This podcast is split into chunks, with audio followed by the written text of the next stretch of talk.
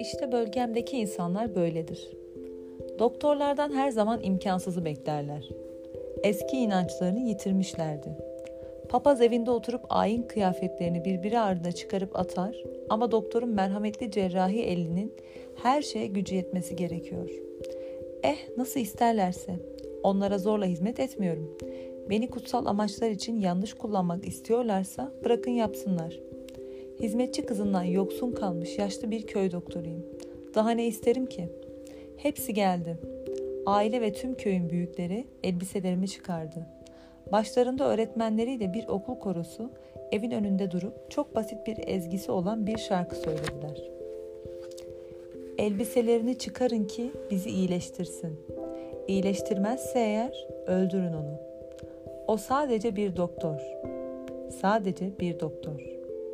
Sonra kıyafetlerim çıkarıldı ve etrafımdaki insanlara sessizce baktım.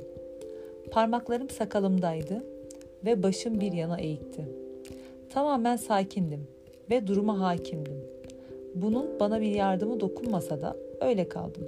Çünkü beni kafamdan ve ayaklarımdan tutup yatağa götürdüler.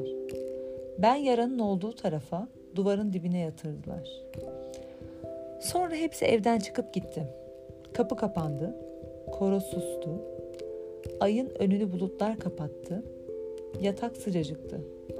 Pencerelerden içeri uzanan atların kafası gölgeler gibi titreşiyordu. Biliyor musun dedi bir ses kulağıma. Sana çok az güveniyorum. Sanki ayaklarınla değil de buraya uçarak gelmiş gibisin. Bana yardım etmek yerine ölüm döşeğimde rahat vermiyorsun.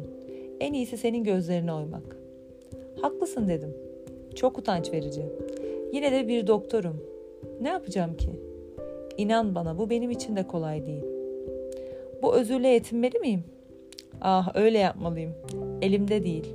Ben her zaman her şeye sineye çekerim. Dünyaya bu yarayla geldim. Bu benim tek sahip olduğum şeydi. Genç dostum dedim. Hatalısın. Yeterince geniş bakmıyorsun. Ben bir sürü hasta odasında bulundum. Yarın o kadar da kötü değil. İnan bana. Sadece gövdene dar açıyla vurulmuş iki balta darbesi. Ormanda balta sesini, baltanın ona yaklaştığını duyamayan bir sürü kişi böğrünü ona sunar.